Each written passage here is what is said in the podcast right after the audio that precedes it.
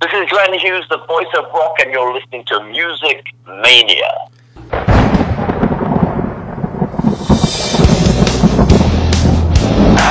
You ready for some screaming heavy metal?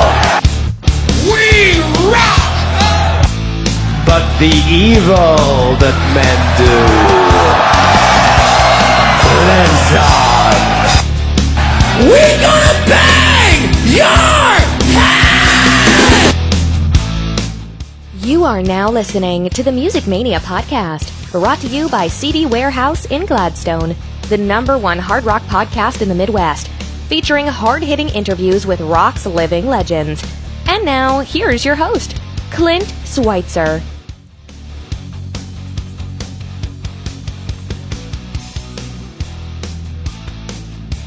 Oh, hey, how you doing? Hey, doing great. How have you been, my friend? It's been a while. Yeah, it's been a while, yeah. Well, you've been busy in the in the. I think it's been about uh, two years since we had you on, man. You've been busy. I guess right off the bat, everybody's talking about this Yeah. new album for Frontiers. I know you're excited about it. Just kind of talk about it. What can fans expect? What's kind of the timeline on this? Everybody's super excited about this album, Kane. Well, yeah, I know it's. Uh, I, I think it's going to get released this year. I'm pretty sure. We're just waiting now for the uh, the final mixes to get wrapped up. You know, I, I where we've been recording obviously for almost two years, and I was really lucky because you know I had access to a a full on studio. I didn't want to record it um, at my uh, at my house. You know, I I don't play my or sing my best when I'm you know in my underpants, if you know what I mean. So I've been going to this like really great studio. I got a great engineer, co-producer. We're doing it together, and um, yeah, it's been it's been pretty amazing. And you know, I, I have some some sort of some surprises of certain people that are on the record and everything that have just been kind of incredible. But you know, some of it I got to kind of keep uh, under my belt. Alice is on it. Alice sang a duet with me, which he very rarely does. He usually makes like a little cameo appearance, but he and I actually like uh, took on a, a uh, song together. It's pretty good. That is awesome. Cannot wait for that. That's something I hadn't heard yet, so we're going to consider that breaking news right here on the Music Mania podcast. Kent Kane, what talk about just kind of the rest of of this and kind of what the process has been. I mean, I know that uh, you are a lot of people may not realize uh, they should from your uh, first two solo albums, at '87 and '91. Um, you're tremendous vocalist and i don't know that if people are, are aware of that or not but my goodness uh, talk about kind of the what you're getting out of this both vocally and uh, and guitar wise and kind of how you're how you've been tracking this thing and uh, you know just using other musicians and stuff. I know you can't talk a lot about who you've been using but you personally how you've been doing it vocally and uh, and laying down this guitar work how's that been going Well, I had to really, um, you know, focus uh, on both. I mean, I never stopped playing guitar, and so I've been, I, you know, that's something that, that I do on a daily basis. But um, the demands in the studio are very specific. It's different from from being from singing live. You know, the the, the live experience is, is almost entirely different because you're getting a lot of energy from the audience as well. Um, you have sort of the physical uh, advantages and limitations that come with with a live performance. There's a lot of energy coming from the band and all that stuff. So when you're when you're in the studio, um, you have to kind of uh, you have to kind of you know generate the right feel, and you don't want the record to sound like you're you know sitting in some kind of a laboratory, sort of you know without any emotion or feeling or any moments where there's you know great moments of inspiration and all that stuff. So the only way that you get there is if you really really practice for, for that. So I spent hours woodshedding on the guitar. I went back to my uh, vocal coach that I used during um, the Geffen record, uh, Saints and Sinners, and I just I waited until my voice felt like I could do I could do whatever is in my head, what what I'm hearing, and and uh, as time went on, you know, we would sing something and it would be great. All that song's done, and then a couple of months later, we'd listen to it, and my singing had progressed so much that we would go back in and re- re-sing it. This is one of the reasons why it took it took you know as long as it did because uh, I was lucky enough to have a uh, co-producer engineer that understood the process of reassessing the performance and maybe some of the structural things and the rearrangements of the songs. So, um, so yeah, I've been hitting it really hard. I'm really pleased with the new approach that we have. Uh, my range in singing is still, you know, surprisingly, it's it's what it's what it had always been. So, uh, you know, we'll have to wait and see. The music will sound different because it's not an entirely, it's not the same Kane. In other words, I didn't make any proactive attempt to make the record a heavy metal or industrial or this style or that style. It's just it's just me as an artist who's progressed. But um, yeah, we're we're really happy about it. Oh, and, and another thing, in terms of the guitar, I think one of the big problems with any type of music if, is if you make an assumption of what the song has to do. In other words, as a writer, oh, it's got to be a verse, bridge, chorus, verse, bridge, chorus, and then a guitar solo. In my mind, I think that almost that's a that's a fail.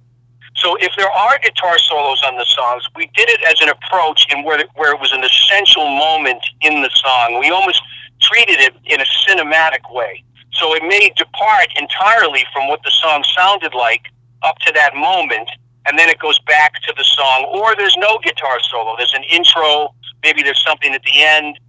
But um, you'll see. In other words, any of the sort of norms that happen in the type of music that we're doing, um, we we didn't we wouldn't uh, obey those rules unless it really applied somehow to the success of the song, if that makes sense. Absolutely, and talk about how important that uh, your partnership with uh, Frontiers Records is because it's a label that has gotten a lot of praise for you know a lot of bands uh, you know from from the '80s from your era are releasing really good music on this label, and they're they're really getting doing a good job putting this out there. How important is this partnership with Frontiers? Well, it, it's actually uh, it, it, it's a, it was a um, a growing process. I mean, one of the reasons I'm on the label is uh, is Kip Winger, because Kip is very close to those guys, and he knew what I was doing. They weren't entirely uh, uh, on board, and I did send him one song, and I know that uh, Serafino is standard. Same, same with Mario, both those guys. Um, actually, all the guys that worked there that I met. I mean, I had no idea what they were like before I talked to them but they have this very high standard of, of the stuff that they're going to accept and and um, and how they're going to go about uh, marketing and producing it, and, and really what they what they want in terms of a relationship with an artist. So I, you know, I'm not the easiest guy to get along with in that regard, especially when it comes to sort of the corporate aspect of it. But these guys, I found out the only reason why they exist is because they have a really true passion for, let, us just say in a broad sense, just for music. Because my record doesn't sound 100% 80s. It doesn't sound 100% this or that. It just, it sounds like me.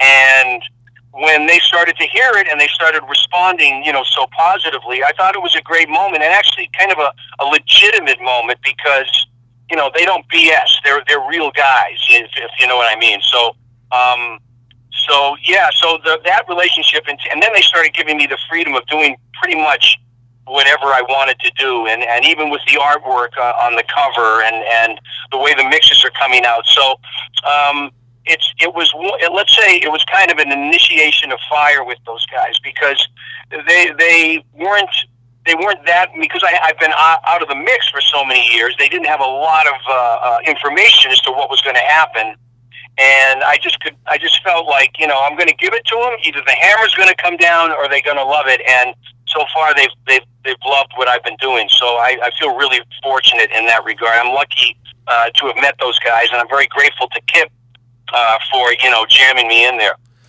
Yes, Kip, of course, was a part of that uh, Constrictor era lineup as well. And you talk about reconnecting with Alice. Is it just unbelievable that, that Alice has just, in the last few months, turned 70 years old? It just blows my mind. Uh, the guy's amazing, and I, and I know you, you know him well. And just to be 70 years old and doing what he's doing and still on top of his game is just, it's there's not enough respect in the world for a guy like that. Yeah, well, you know, it's funny. Everybody said, I said, geez, Alice would be perfect on this one other song and um, actually, um, there is a uh, another artist. There's two other artists on that song that are just stunning. And, and uh, but I, I just said, you know, I wonder wonder what Alice would be. And somebody said, well, you're never going to get Alice. I mean, first of all, you know, he's really busy. But you know, I, I said, no, dude, I'll, I'll just call him. So I called him on the phone. Hey, we're in the studio, by the way. It's it might be 7 p.m. And he picks up, and I said, "Hey, Alice." He goes, "Yeah." And he, I said, "Hey, would you sing on my record?" And he goes, "Where are you?" And I said, "Studio City." He goes, "Yeah, I'm in town. I'll be right over." So it was that it was that quick Wow. and that easy. And then he came in. He goes, "All right, what do you want me to do?" It was him and Cheryl, and you know, both of those people are just extremely important to me. And it was just, uh, you know, he, and, you know, when you hear it, you know, I think it's some of the best Alice ever. But you know, every time I hear Alice, I think it's some of the best Alice ever. So you know, um, he's at the top of his game. I, I'm, I'm, you know, he, he keeps sort of morphing into these new versions of himself.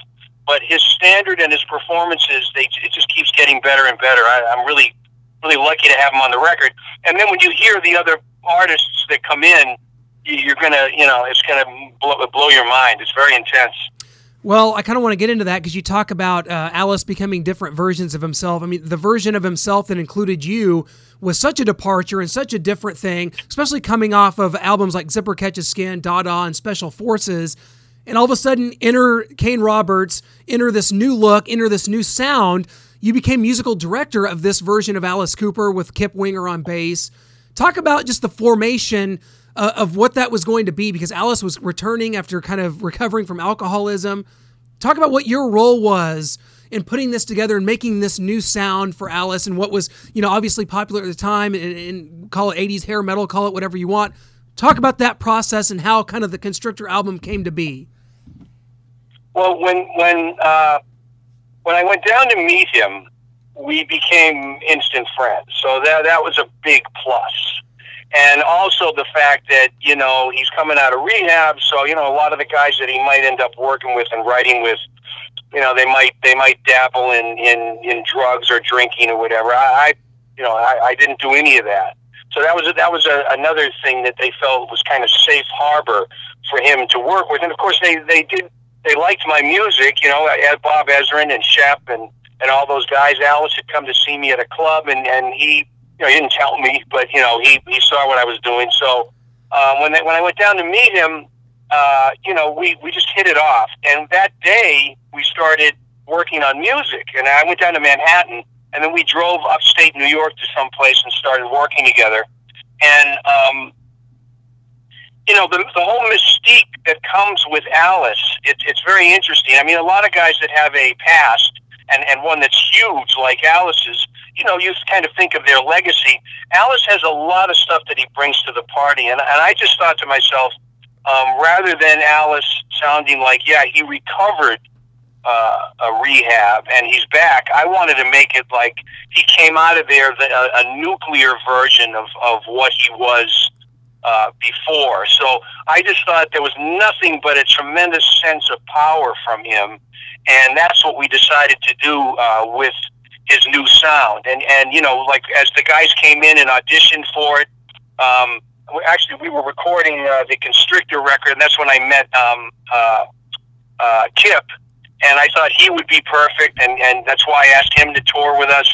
Uh, Ken Mary on drums when he walked in, you know, right away I knew he had he had the job. All those people, Paul Taylor, uh, Devlin Seven, you know, all those guys that came in, I just knew that I was building a team that could pretty much do anything that Alice and I came up with. So the entire concept of what I did with Alice can be heard in the first, you know, 20 seconds of of the Welcome to My uh, the the Nightmare Returns uh, uh, DVD, where it sounds like the original record. And you know, if you watch the DVD, the smoke comes up and the keyboard strains start, and it sounds like "Welcome to My Nightmare." But when the band comes in and Alice kicks open that gate, it's just, just so it's like so heavy. And and Alice, you know, the interesting thing was, Alice had never been, you know, in front of a band that sounded that sort of monstrously heavy. And man, did he handle it! I mean, he was way past us in terms of intensity and everything that he pulled off. So it turned out to be, you know, kind of a, a, marriage that uh, that worked out really well. Well, So well, now we're separated, but we're not divorced. Right? No, yeah. Hey, sometimes that's, that's the ba- best way to have a relationship. You know, I mean, keep, keep, sometimes that keep, makes you helps you be better friends in the, in the long run. But uh, you know, and, and it's you know it's funny because I talked about this a lot. Constrictor is in my top five favorite Alice Cooper albums. It's more like one or two, and I and I say that with absolute uh, you know conviction because that's when I came into it. You know, I'm only 34, so I came into this watching Friday the 13th Part Six, and I had to know who this who this artist was who that, that was singing you know Teenage Frankenstein, Man Behind the Mask, and Hard Rock Summer. Yeah. Hard Rock Summer, Kane. I've always had had this question burning in my mind. Hard Rock Summer appears on the movie, but not on the Constrictor album. Was there was there a reason why that was left off? It wound up being re-released on a on the Alice Cooper box set, but not on Constrictor. Why was Hard Rock Summer left off of that? Well, we we um the the I guess Friday the thirteenth I forget five or something they wanted music, so uh, and and so our first sort of jump start on that was we just wrote that song really quick. Yeah. And and I, I I just love the melodic sensibility. Some of the guitar parts are sweet. I mean, some of the recording quality on some of that stuff, you know, is a little you know different than what Alice and I had shot for. We got a little closer on on Raise Your Fist and Yell, but I think um, I think that song that that is one of our our favorites. And I remember, you know, just so you know, uh, we were at Shep Gordon's house in Beverly Hills, up in the hills, uh, sitting next to this kind of gigantic pool in the summer, and we wrote Hard Rock Summer in the USA there, just so people can get a visual of what was going on. I mean, Alice was sitting there. I forget was people were bringing out food to us and everything, and he'd go, "Hey, how about I'm a rock and roll vagabond, I'm a street vagabond." And I go, hey, "That's good," and we'd write that down, you know. So it wasn't like you know two guys in some garage or on the street somewhere writing the song. We were actually uh, in a very luxurious setting during writing that tune. Well, I'd like you should have covered that on the on your new solo album. I would like to have heard your vocals on that. That that would have been awesome. You should have dusted that one off. but uh, you, you, you, raise your fist and yell. Um, was that seen as a disappointment for you only because there was really only one single release, which is Freedom? I think it's an amazing album. Uh, Roses on White Lace is one of my favorite Alice Cooper songs of all time, and uh, there hasn't been a song performed off of that album since then. Uh, wh- why is that kind of a forgotten Alice album, even though in a lot of ways it, it is better than Constrictor? Well, I, I talked to, you know, Alice about it, and, you know, it's such, that song is in such a specific kind of pocket. I mean, I know that they're doing, I think they're doing Teenage Frankenstein or World Needs Guts. I think the band is playing World Needs Guts, or they did the last tour. Um, and, you know, my friend Nita is a, is a big fan of that album, and I think she was trying to get him to do Roses. Um, but I think I think it's the songs kind of you know I don't know whether in the flow of the live show or whatever they don't they don't quite fit.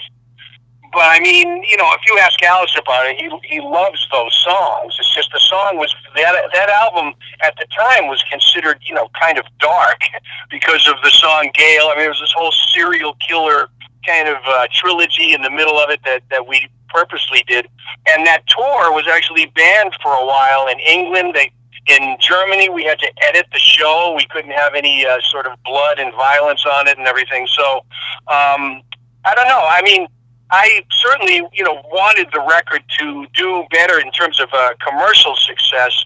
But Alice and I basically wrote uh, Freedom as maybe the most accessible of all the songs.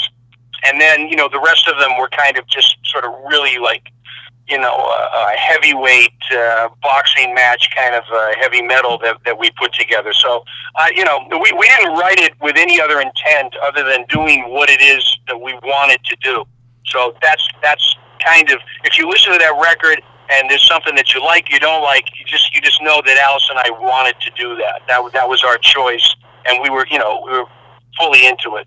Talk about the challenge of playing kind of the classic Alice Cooper band songs live at the time because you will hear complaints, you'll hear uh, criticisms, criticisms, if you will, today about you know fans that are that are you know kind of rooted in the you know Pretties for You, Schools Out, Killer, uh, sure. that that did not maybe appreciate the way those songs were played because it was more fast and up tempo. You talked about the thick, heavy sound of what you guys were was that kind of yeah. a conscious effort? What, what, is your take, uh, kind of on that, and, and kind of how? Well, no, we changed it. We changed it on purpose. Yeah. We of course looked at the, the sacred territory of the, that original band and how that stuff was done.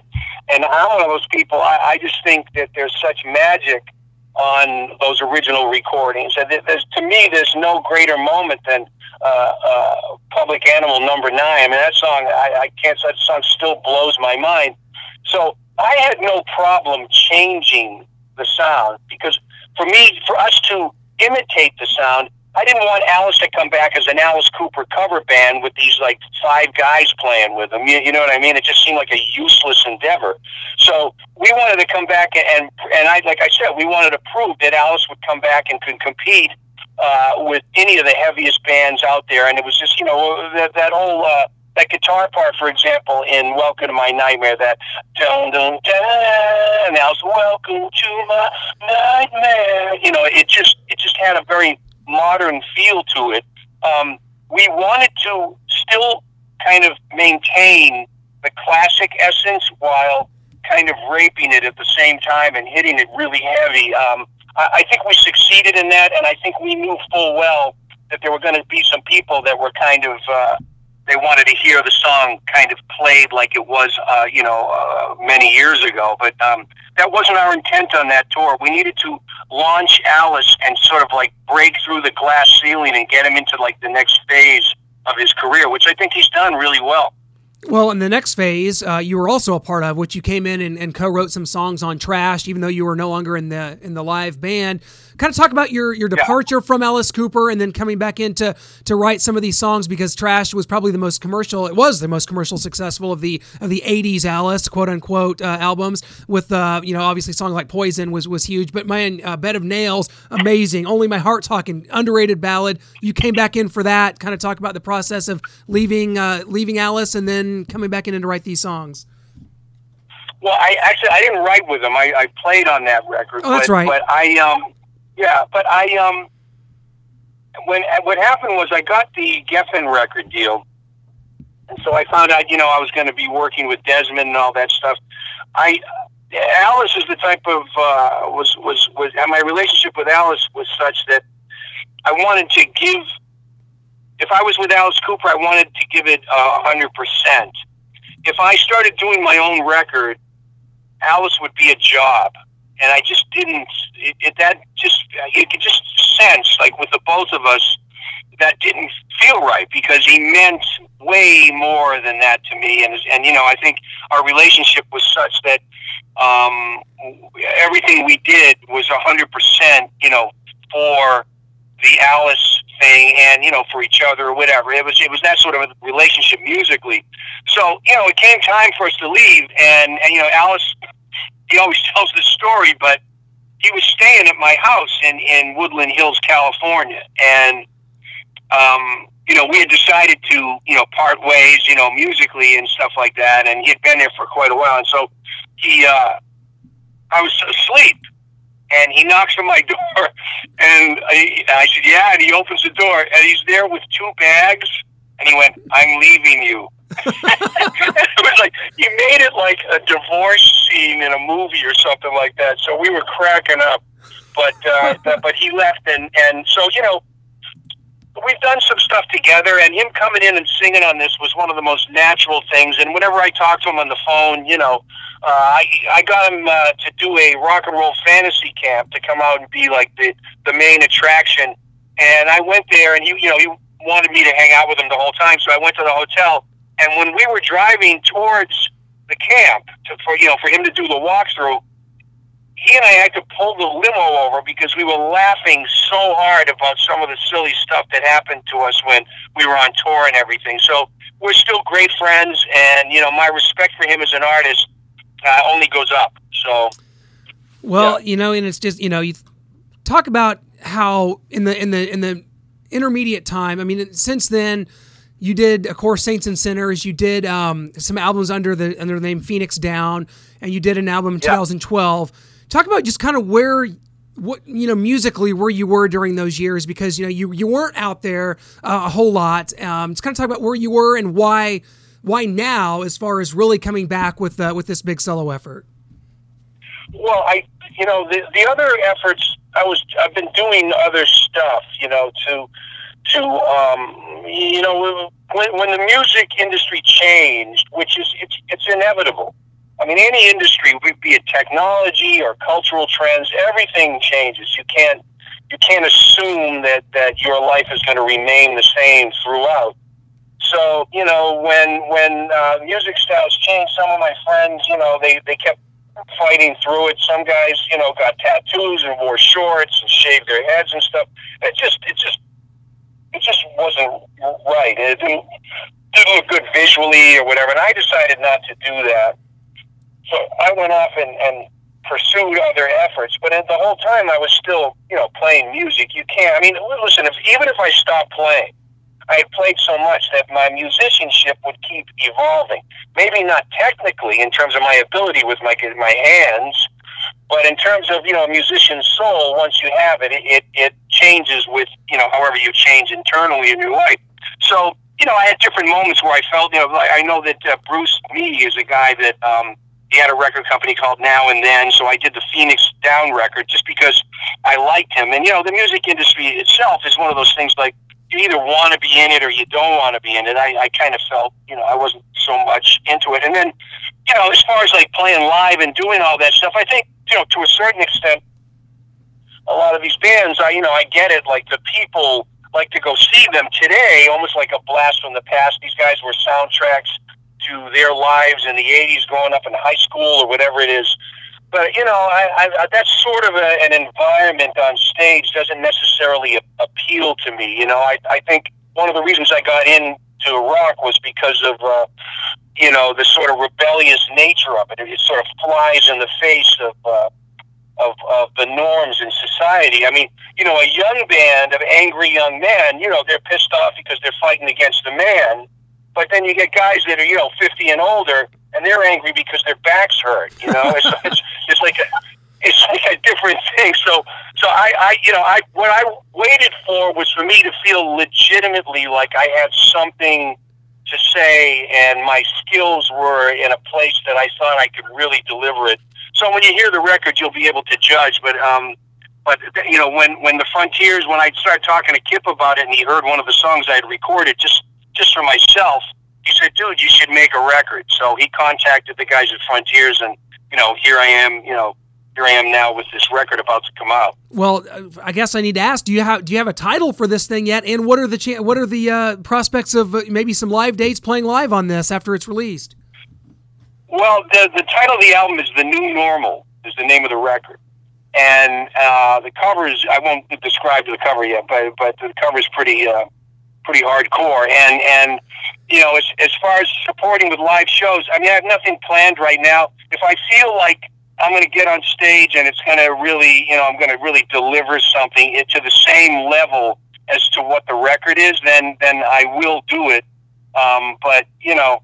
Uh, I, I guess I can't say all this, but I, I have some friends, you know, that talked to me about it. You just started joking about, you know, the monsters of rock cruise and all that stuff, you know. So, but I, I don't think I don't think I'm gonna, you know, I, right now I don't have anything planned in terms of a live show. If a festival came up and I really feel I had a band that could really deliver something special, then yeah, any other scenario than that, I'm not going to sort of do a slow crawl and try to you know come back into it uh, without doing something sort of exceptional, if that makes any sense. It, it absolutely does. But I tell you what, Kane, you're you're one of those players that you have to be experienced live. I mean, look back into the '80s with the the machine gun guitar. You could you could bring that back out. You're still in amazing shape. You look great. You're as ripped as you were in the '80s. For one, how the hell do you do that? Yeah, yeah I, I, I still go to the gym, and you know, I, I talked to that guy Rick Johnson, the guy that made that gun guitar, and you know, when we shoot the video for this song, for one of the for the first song,